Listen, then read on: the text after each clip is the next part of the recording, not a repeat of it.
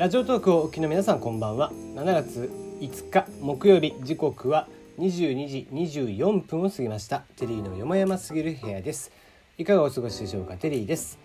この番組は僕が個人的に気になっていることニュース話題などに対して好き勝手12分間一本勝負していこうという番組です。案内役はテリーでお届けをいたします。なおこの番組ではお便りや感想を募集しています。ツイッターで質問箱用意しておりますので送ってください。ナナミュージックのリクエスト普通歌もお待ちしております。えーと今日もですね、まあ、晩ご飯を自分で作っていてあの一人暮らしで晩ご飯を作ってしまうとあれですね食べ過ぎちゃいますよね。あのまあ最後ちょっとねこれぐらいいけるかなと思って、えー、作ってみるものの大体にして量が多いですね。でまあそれをこう小分けにするとかえー、あらかじめね分けておくとかね、えー、もしくは余ったら残す残して、えー、明日続きを食べるとかすりゃいいんでしょうけども、まあ、あのあったらあっただけ食べちゃうっていうところがあって。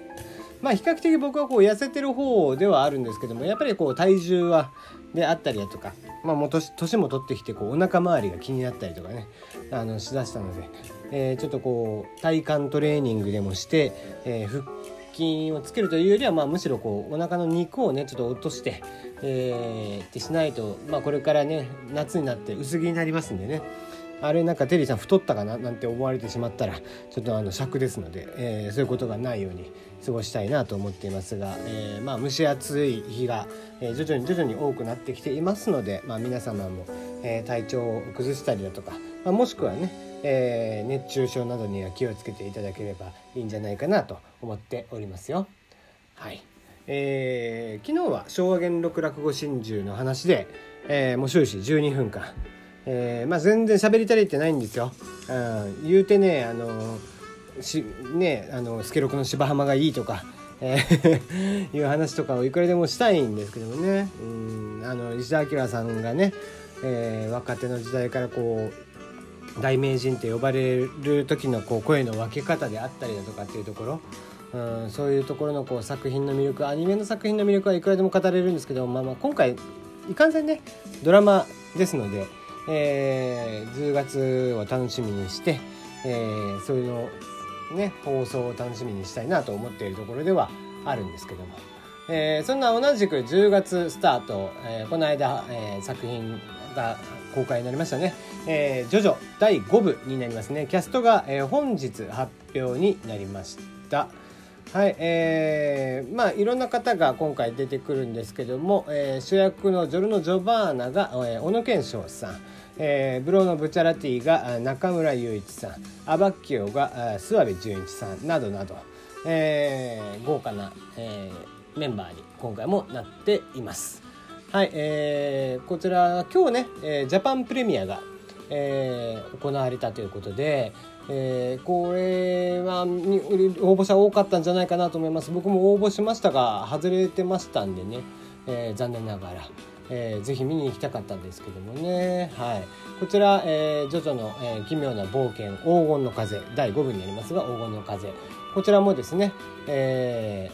ー、明日こちらはあれですね、えー、と10月から開始になりますのでぜひ、えー、ご覧いただけたらいいんじゃないかなと思っております。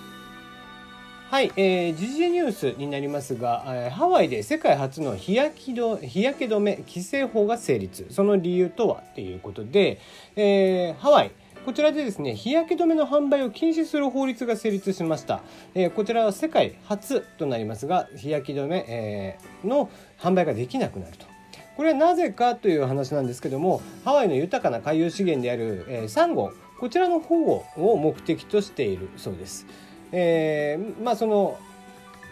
なんですかね日焼け止めの、えーまあ、化学物質でありますオキシベンゾンとオクチノキサートこちらが、えー、紫外線をブロックする機能を持っているんですね。で、えーそちらが海に溶け出してしまうとサンゴの遺伝子を損傷してしまったりだとか白化現象を招くということで環境保全団体から以前から指摘をされていたということで。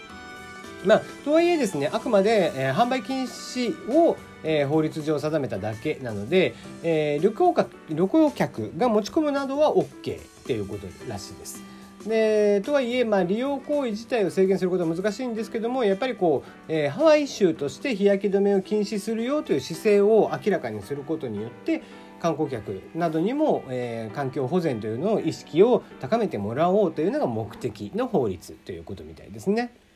はいえー、海洋の、えー、環境保全って言いますと、えー、日本ではまだ発売がされているはずですけどもスクラブ、えー、洗顔料であったりだとか歯磨きとかに入っているスクラブという小さなつぶつぶあれも、えー、実はこう環境保全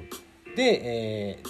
今問題視をされていると。えー、アメリカの方ではすでに発売禁止になっていて、えーまあ、マイクロビーズと呼ばれるプラスチックの粒子こちらがですね、えー、かなり、えーと、実は海に、えー、沈んでいるという話があると。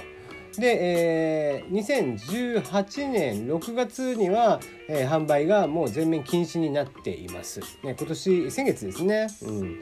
えー、17年7月からスクラブ洗顔石鹸、えー、歯磨き等々が、はえー、に入ってるもうつぶつぶマイクロビーズですね、えー、スクラブが、えー、販売、えー、製造禁止になっていてっていうことで、えー、こちらはまあこれを食べて、え、蓄積してしまったりだとか、えー、海洋生物がですね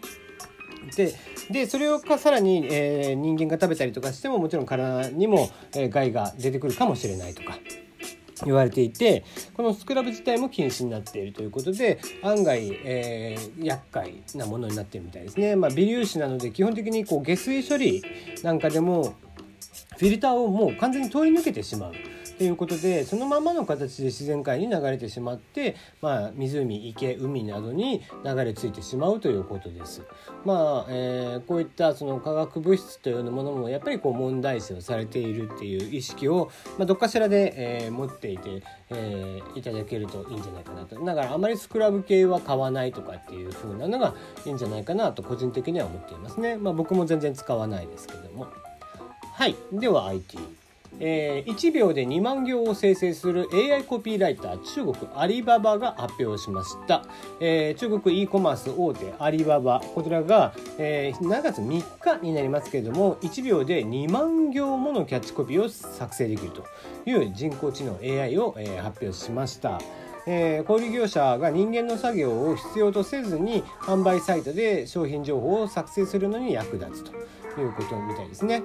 えー、こちらは傘下のデジタルマーケティング企業アリママを通じて発表されましたアリババの子会社がアリママって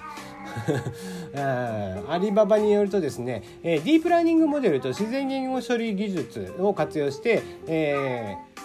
ー、オンラインプラットフォームの、えー、これは T モールおよび、えー、タオバオえー、上の数百万の既存サンプルを学習しましてコンテンツを作成すると。いうことで、まあ、こういうこういわゆるライティング系も徐々に実はこう AI の活用というのがされていてすでに日経、えー、新聞さんなんかでも、えー、プレスリリース簡単なその、えー、プレスリリースであったりだとかっていうものに関する記事なんかは、えー、AI で作成がし始まっていたりします。